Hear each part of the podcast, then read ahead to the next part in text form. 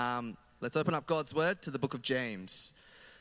We'll be looking at the book of James, chapter 5, verses 13 to 16. It's Paul's letter to James. Oh, sorry, James's letter. Not Paul. Paul didn't write all the New Testament, did he? Uh, James's letter uh, to the church, chapter 5, verse 13 to 16. All right, hope you're there. If not, that's okay. I'll read it out for us. Please follow along as I read. Verse 13. Is anyone among you suffering? Let him pray. Is anyone cheerful? Let him sing praise. Is anyone among you sick? Let him call for the elders of the church and let them pray over him, anointing him with oil in the name of the Lord. And the prayer of faith will save the one who is sick, and the Lord will raise him up. And if he has committed sins, he will be forgiven. Therefore, confess your sins to one another and pray for one another that you may be healed. The prayer of a righteous person has great power as it is working. This is the word of God. Thanks, Daniel. Um, well, good morning. Uh, it's good to see everyone. Uh, before I jump into today's sermon, I just want to um, acknowledge we got two of our friends here from New York, um, Mark and Hayin. Uh, you may not, maybe not know Mark. You may know Hayin. Hayin grew up, up, grew up in Sydney. Uh, Mark's actually a pastor in New York of a church. Sorry, I, I don't know the name of the church, um, but I'm really thankful to Mark and Hayin. Hayin um, was a good friend of my wife Uni, and they kind of grew up together. Um, Uni was one of Hayin's bridesmaids uh, at a wedding. But I'm very thankful to this couple for two things. Uh, number one, many years ago, I emailed Mark and I said, "Can you send me like a recommendation for a guest preacher? We're having a camp coming up." A great guest preacher from America, and he recommended Pastor Dave. Right, so Pastor Dave, if you remember, he was here. He preached about uh, devotion, and so that's how we got linked to Dave, and that's how he came to our camp many years ago. That's why he came back, and that's how my relationship with Dave kind of formed. And so very thankful to that. And the second thing I'm really thankful to this uh, couple is uh, when we went to America many years ago. Um, we visited New York at the tail end of our trip, and we had been like so sick of eating cheese and salt and you know all this unhealthy stuff in America. And we went to their house and said, "We just want to eat some vegetables, please. just give us some vegetables." And they made us this amazing um, sam Vietnamese roll. And it was the best meal we had in New York. And that, that's all I remember of our trip in America. Um, this amazing um, vegetables we ate. But yeah, if you know Mark or Hayin, or if you don't even know them, um, please go say hi to them. Um, they're doing a great work in New York, and from everything I've heard, uh, the church is doing amazing. And I'm very thankful that we have, um, yeah, just fellow brothers and sisters, not just in Sydney, uh, but across the world that are doing God's work. And so thank you. It's good to see them. All right, as Daniel said, we're continuing our series through um, the side by side, and we're sitting through uh, James. And today I'm going to talk about uh, praying for oh, one another. You don't have to be a person who goes to church to know that prayer uh, is important for Christians. But Christians pray, or at least we should pray. Prayer is one of those core activities of the Christian life. It's like right up there along with reading the Word of God. Now, in 2022, in September, uh, Lifeway Research, they did a research of, they researched a, a, bit over a thousand American Protestant Christians, just about how they spend their time with God. And these are, again, American Protestant Christians who go to church at least once a month.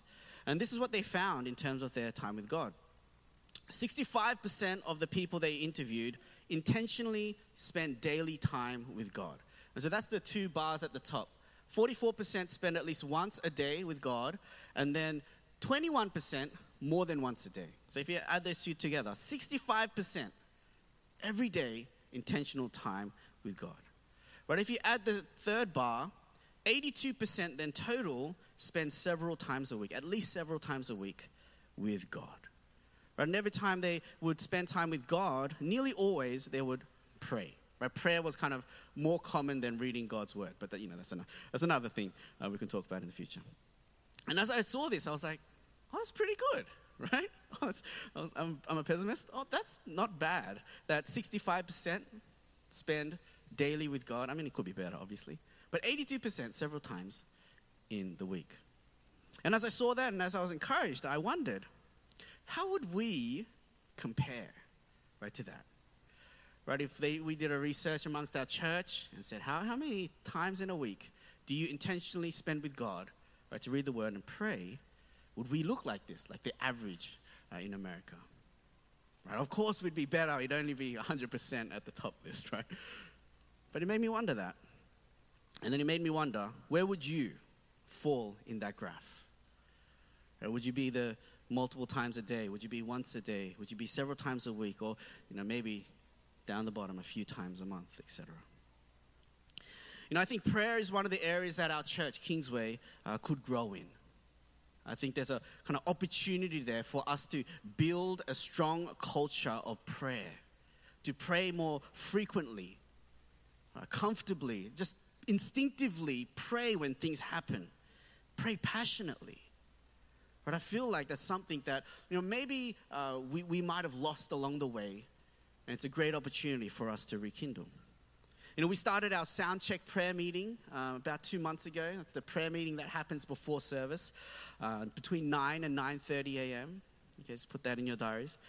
Um, and I know it's hard to come to church early, right? I don't want to make anyone feel bad, right? It's hard. The mornings are hard. It's hard enough to come at 10 a.m. Um, it's hard enough to come on time.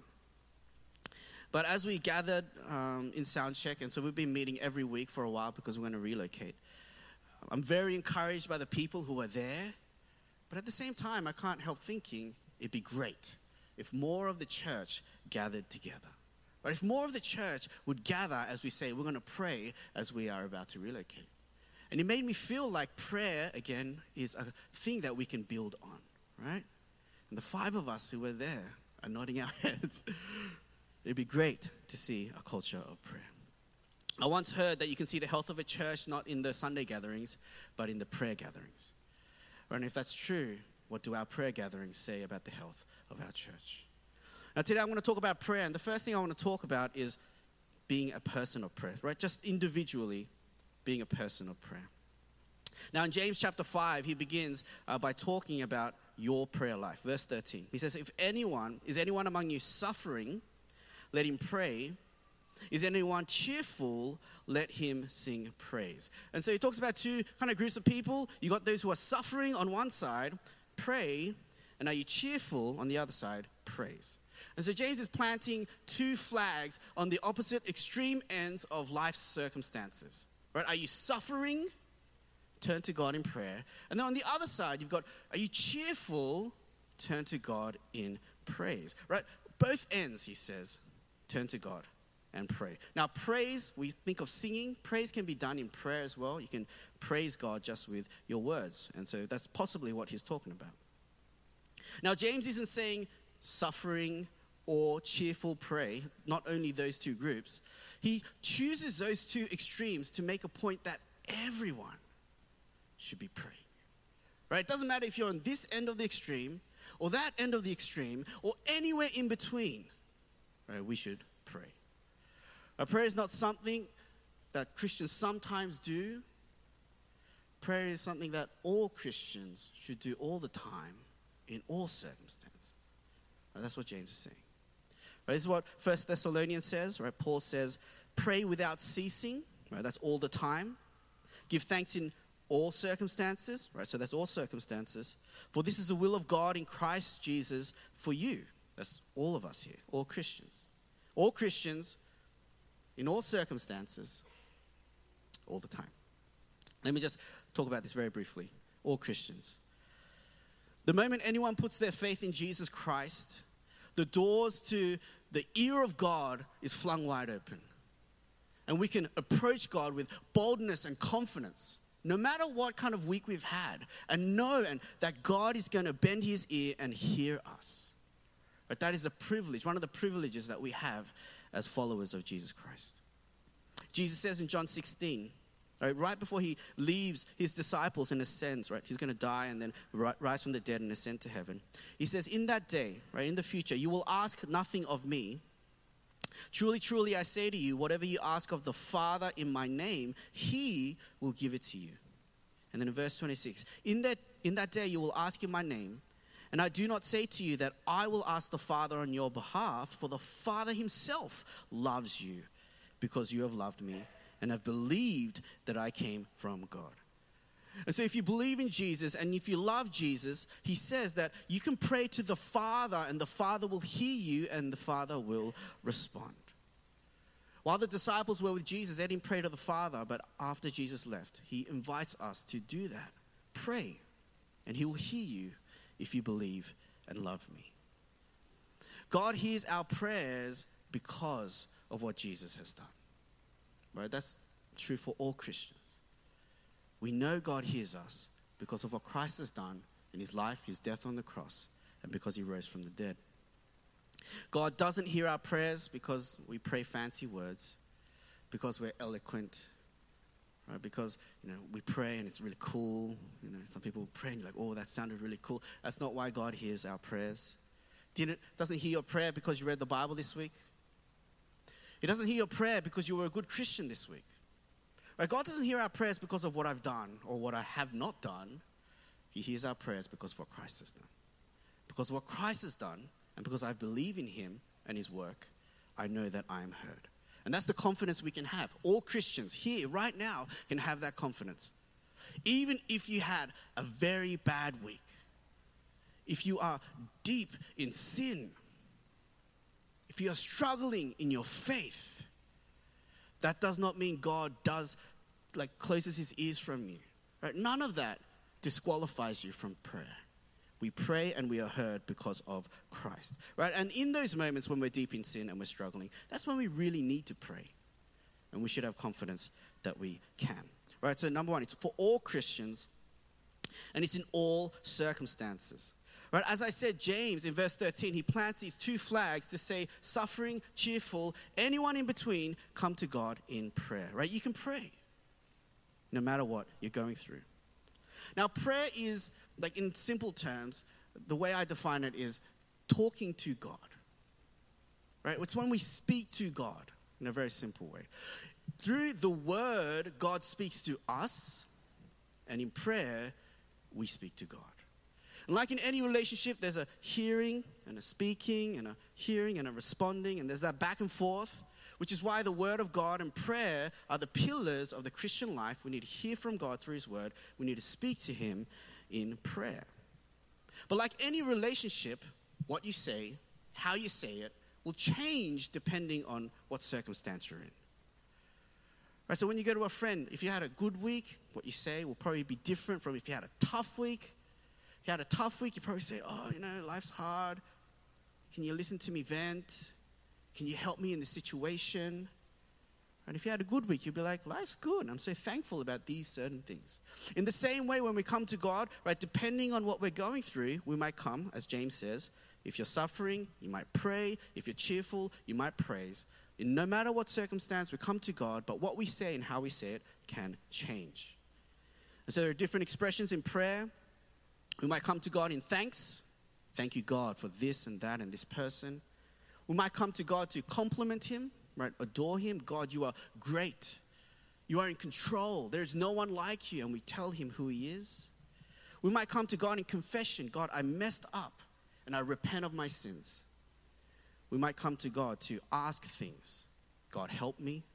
And we might come to God to ask things for other people, right? That's the praying for one another. We'll get to there. Intercession. But we can come to God no matter what's going on and whatever is going on will form how we speak to Him. So it's for all Christians in all circumstances, and it's all the time. First Thessalonians, pray without ceasing, right? All the time, in all circumstances. This is God's will for you. You know, Muslims uh, have to pray five times a day. It's like a command. They have to do it. And so at certain times, they will, they will pray and they would bow and turn to their God.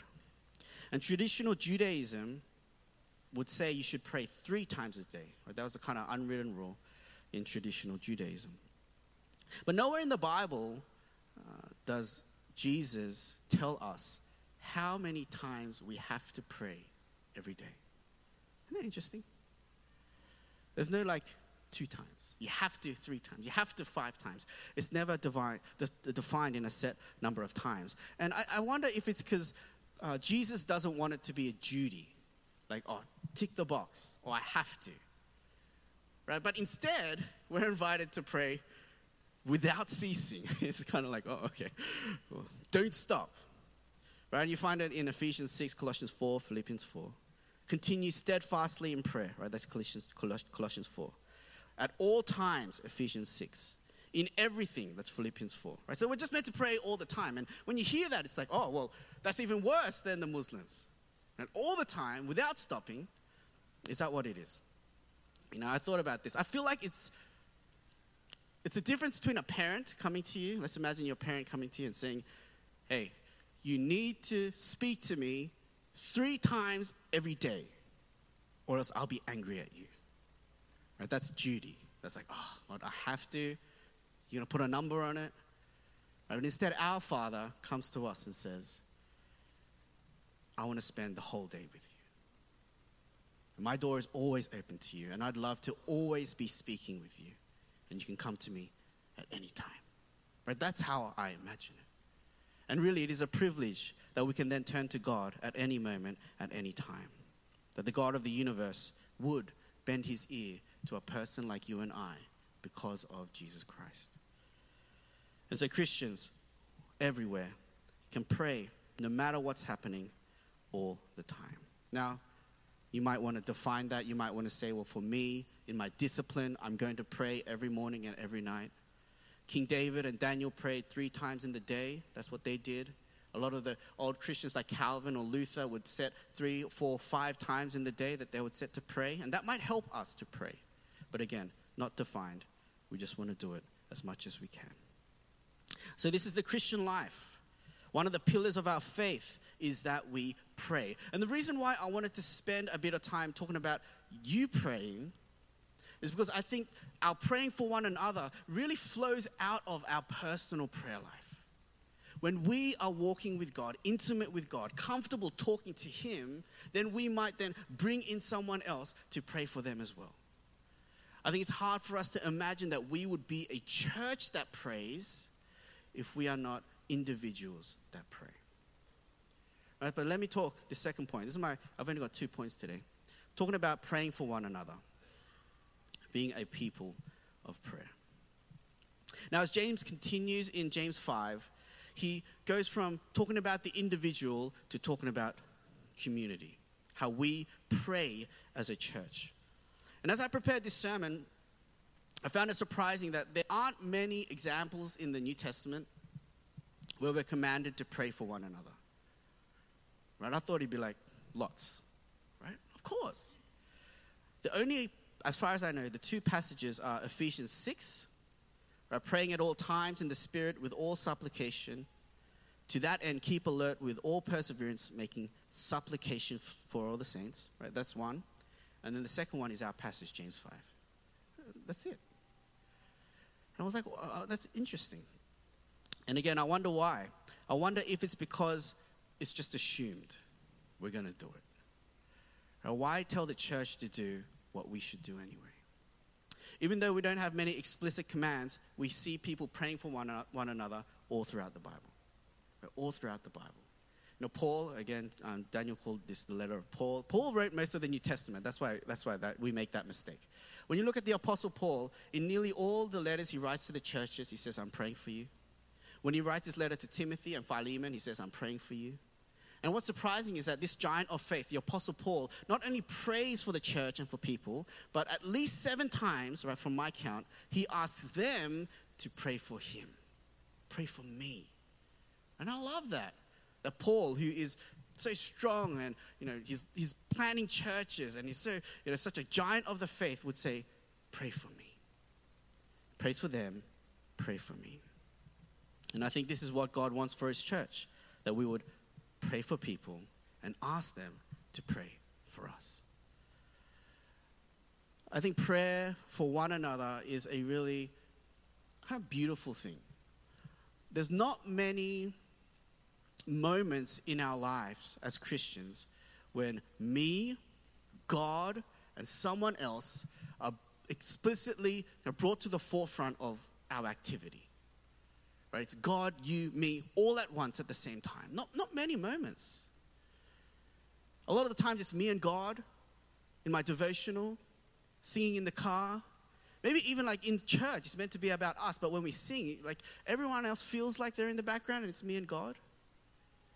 Or it's me and you. We have a fellowship event. Let's have a barbecue. We want to play basketball today, some of us. It's, it's very horizontal. And God's there, maybe, but He's kind of in the background. But when we pray together, I don't know, it's like this beautiful thing where it's me and you, and we're crying out to God together, and we're all brought into this one place. I think that's one of the beauties of prayer and praying for one another. The church and God really comes together. And so in James 5, he moves on to now talk about us praying for one another. And I just want to do a, like a little side note here before I talk about this. Um, in the ESV and most English translations, and the common interpretation of this passage is that James is talking about people who are physically sick, right? That's why you have the word sick. And then he says, call the elders, and the elders will come and they're going to pray for you, and you're going to be the understanding is you'll be saved, it says. So I'm going to be healed of my sickness, and then, you know, my sins going to be forgiven, whatever that has to do with my sickness. And that's the common interpretation. But I've changed the words here because um, my, as I study this, my interpretation, I think this is more accurate, is that this is about a spiritual sickness. Um, and I was going to, like, I wrote this whole thing about explaining why, um, but, but I won't for time. But the main kind of reasons are lexically, the Greek words um, are much more flexible. The, they really mean uh, weary and weak, which is why I replaced it there. And the context will tell you whether it's a physical weakness or a mental weakness, emotional weakness, or spiritual weakness. Right? It's not always physical. Right? Um, it contextually makes more sense if you look at the book of James, very practical book, no supernatural. Um, and he could at the end talk about the supernatural. It doesn't seem to fit and if you go to James 5 yourself, the context um, is about faith and staying strong in your faith, what comes before and what's going to come after. And it seems to just flow better. Okay, I'm explaining it. I said I won't explain it. Yeah, logically makes more sense. There's a lot of questions if it's about physical healing, and theologically it makes more sense. If you have questions about this, come speak to me. I'll unpack it for you. But assuming this is right, okay? This is about spiritual, weak people, people who are struggling. And you're calling the elders to pray for you. And he says, You'll be healed of your spiritual struggle. God will raise you up right in your faith, and your sins will be forgiven. Now, as James invites us to pray like this, there's two benefits that we get. Right? As we become a church that prays for one another, the first thing we get is that we find support. Verse 14 Is anyone among you spiritually weak? Right? You're struggling in your faith. Let him call for the elders of the church and let them pray over him, anointing him with oil in the name of the Lord. Right? That part I just won't touch just for time. Verse 15 And the prayer of faith will save the one who is weary. Right? It will deliver you, restore you, and the Lord will raise him up. And if he's committed sins, he will be forgiven. James invites those of us in the church who are spiritually struggling to call the elders for prayer. Now, if this is about physical sickness, why would you call the elders to pray? Are they the healers in the church? What is it about the elders that will connect directly to your physical sickness? Why can't you pray for yourself? Now, if you're spiritually weak, it makes sense that you would call the elders because the elders can be what you cannot be and they can do what you cannot do. All right, let me explain that. They can be what you cannot be. A spiritually struggling person is not strong in their faith. So they're calling someone who is strong in their faith. And you would hope that out of the church, it would be the elders. When you're spiritually weak and weary and struggling, you're full of doubt, you're unsteady, you're shaken in your faith, you're not seeing your circumstances clearly, and so when you really reach the end and you're saying, This is my last attempt, I want to just speak to someone and I might quit the faith. The one person that you hope is steady, right? The, the one group of people that you hope can see your situation clearly, who has weathered the storms in the faith, who isn't doubting Jesus themselves, you'd hope is the elders, right? Does that make sense? It, for me, it makes way more sense. So you call the elders because they can be what you cannot be, which is strong in their faith. And they can do what you cannot do. They can pray. Now, if you're physically sick, doesn't mean you're struggling in your faith. Or you can get into accidents, your faith could be very strong. You can pray for yourself. But those who are spiritually struggling cannot pray. It's hard to pray when you're doubting God. It's hard to pray when you want to give up on church. And so, because you cannot pray, you call the elders to pray for you, to do what you cannot do. James talks about the importance of praying with faith in chapter 1. He said, But let him ask in faith with no doubting. For the one who doubts must not suppose that he will receive anything from the Lord. In chapter 1, he says, When you pray and ask God, you must pray in faith. Because if you doubt, don't expect to get your prayers answered. So when you're struggling and you're like, I don't even know if God is real, I mean, you should cry out to Him and vent. But what you need is someone who's praying in faith. And again, you would hope that the elders in the church are right with God and they can pray in faith on your behalf. And so that's why you're calling the elders. They can be what you can't be, spiritually strong, and they can do what you can't do, which is pray in faith. Now, we all go through moments of weakness and weariness at some point in some degree. And I think the principle here that we can take away is that when you're weak and struggling, you need someone strong in the faith to pull you up. You need the support of someone stronger to hear your situation, to speak truth in love, and to pray on your behalf. If you share with someone weak in the faith or new to the faith when you're struggling, instead of getting pulled up, you might pull them down. And so it's important that we cry out to those who are strong. Now, when you're really, really struggling and at the end of the faith, and you're going to call one person, you might call the elders. Now, we don't have elders right now. We have pastors, myself, Daniel. We have our interim council, uh, Thomas, Songsu, Mark. At the end of the year, we will vote in our first round of elders. So when you're really struggling, I think it's wise to, to call the elders, right? Because you, you might give up on church, you might give up on your faith. But if you're not struggling that bad, and life's just a little bit hard and you know stuff's just not going the way you want you don't always have to call the elders but i think a good principle is you call someone who's strong in the faith someone who in that moment is doing well who's walking with god who you know that when you speak to them it won't discourage them but rather it will encourage you rather than pulling them down it'll pull you up and you share with them and you receive accountability counsel and prayer that's what we get when we become a church that prays for one another. We find support.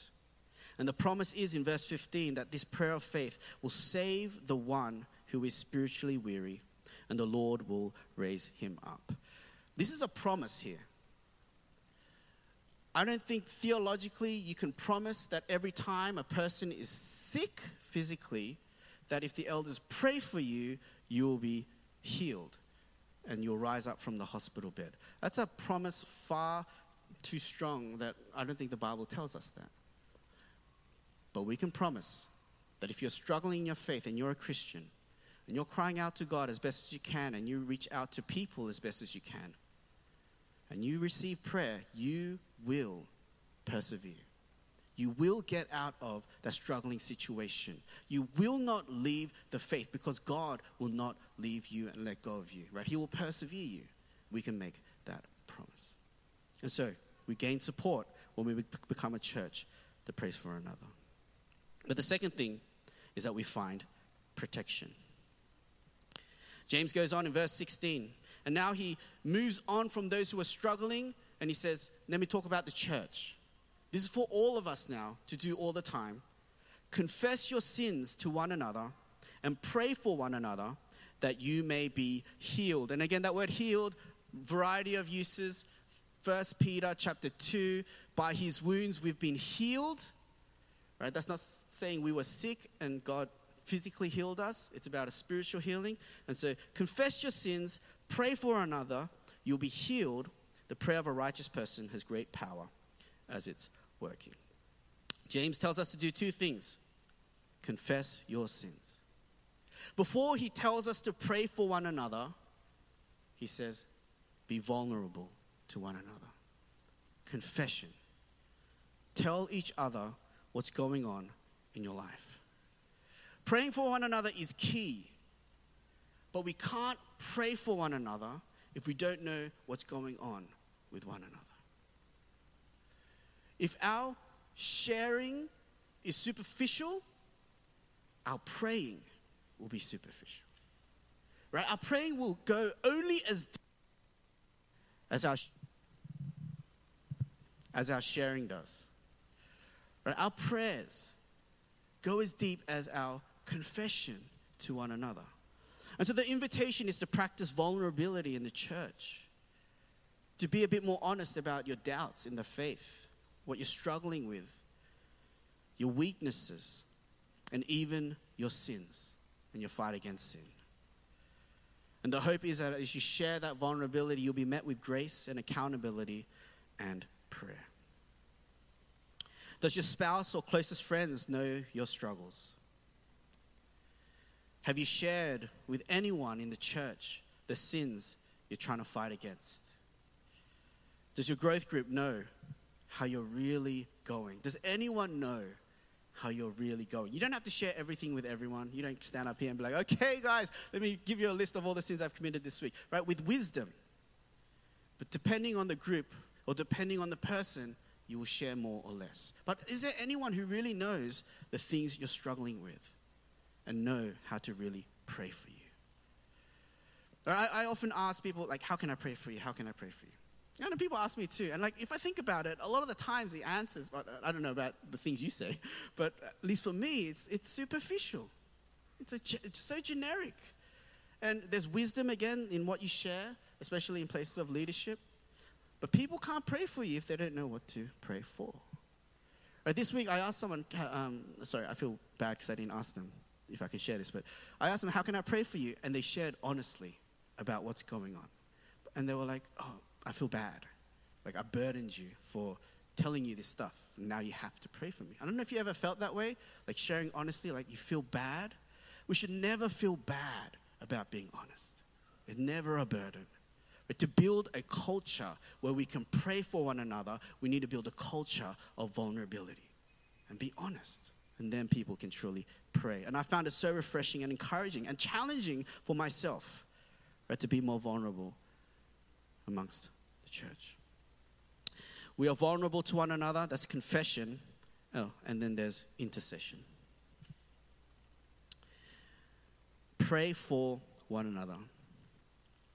You take what people have shared with you and then you pray. Know, I said this a few weeks ago, but sometimes we use that line as like a, I'll pray for you. It's like a, a, thing we say but don't really mean. I, I, oh, thank you for sharing. I'll, I'll pray for you. I'll pray for you. I'll pray for you. I forget. I'm forgetting next moment. I walk away from you.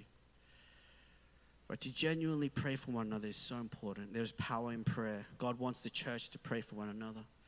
And to pray for one another, it might mean for you maybe setting aside some time in the day where you will pray for people. Is it in the morning? Is it at night? But you make it a daily occurrence where you will sit down and not just think about yourself or pray for yourself, but you will pray for other people. Maybe it means for you to making it a habit to pray for certain groups. We pray for me. I think this is what John Piper does. You start with yourself and then you, you kind of expand out. Pray for me, pray for my family, my friends, my church, my work colleagues, the nations. You just kind of expand out. And you make it a, a priority to then ex- pray in concentric circles. Maybe it means for you to start keeping a list. When people share something to you and you say, I'll pray for you, write it down somewhere. And then you go back to that list in the mornings or the nights when you pray through those concentric circles and you, you actually pray for them. And when you actually pray for them, you can go up to them and say, Hey, how did that thing go? Instead of forgetting about it and never talking about it again, right? Is it just me that's done this before? Come on. And maybe it means getting comfortable asking people how they're really going and getting comfortable actually sharing how you're going. Maybe it means getting comfortable praying on the spot. You know, after we're sharing, after service, and someone shares something deep to you, and you're like, oh, you're like, I'll pray for you. Maybe it's nice to pray for them then and there. Can we just go to the corner, let me pray for you, and you pray for that brother or sister? James says this Is anyone among you weak? Let him call the elders of the church, right? They can be what you can't be, they can do what you can't do. They'll be strong and they'll pray. This prayer of faith will save the weary person, it will raise him up.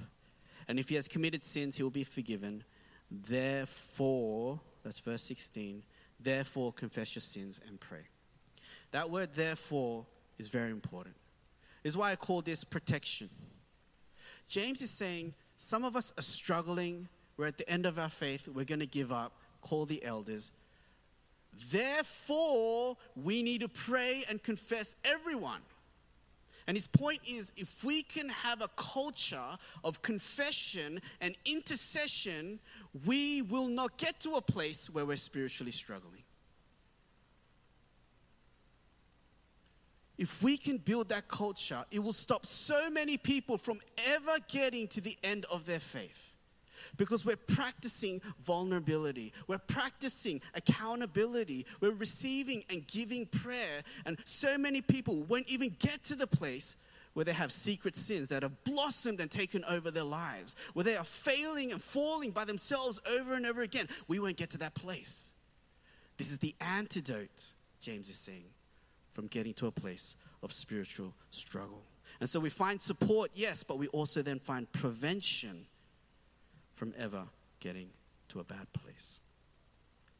These are the two benefits, at least, that we get when we become a church of prayer, when we pray for one another.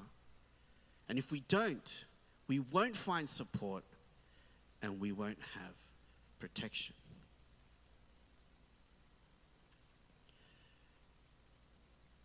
Let me close with this. Uh, my father in law is uh, very healthy, very strong. Uh, my wife joked, I think, a few years ago that if I got in an arm wrestle with him, uh, I would lose. Uh, but only I laughed at that. And she was like, I'm being serious. And I disagree with this, but he's very, he's very healthy. Um, never gets sick, like when the whole, because we're living with the in-laws, you know, the sickness, the flu goes around to everyone, never gets sick. Last year, um, on my birthday, uh, Zoe got COVID, spread to the whole family. He, he was the only one who never got COVID. When we get, when we used to get flu jabs and COVID jabs, you know, we'd be KO'd the next day. He's like, did they even put it in? He can't even feel the needle. And very healthy, very healthy. Um, anyway, about a month ago, he sat me down and he pulled out this bottle it's like this very nice looking bottle. The lid is like gold plated or something. It's got this nice little shiny thing on the lid. And he says, Paul, this is a bottle of ginseng. Uh, it's approved by something government. he said some stuff in Korean. I was like, mm. I, was, I wasn't. To be honest, I wasn't really listening. Um, he's saying this stuff, and he says, "This bottle is four hundred dollars." And then I was like, I started listening. I was like, "What?"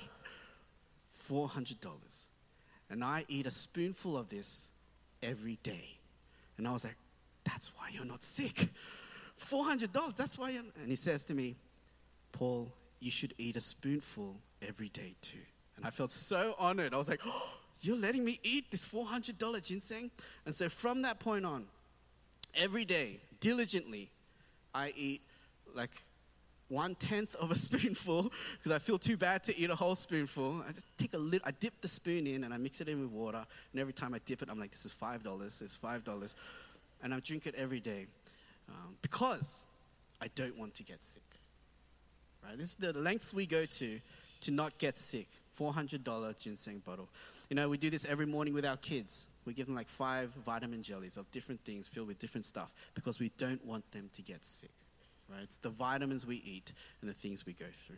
But when we do get sick, we then run to medicine so we can get better as quick as possible. Vitamins so I don't get sick, medicine when I do get sick. I don't know if you noticed, but when James tells us to pray for one another, He says prayer is so vital and important. It is both our vitamin and our medicine. It is what we need when we get sick, it's our medicine.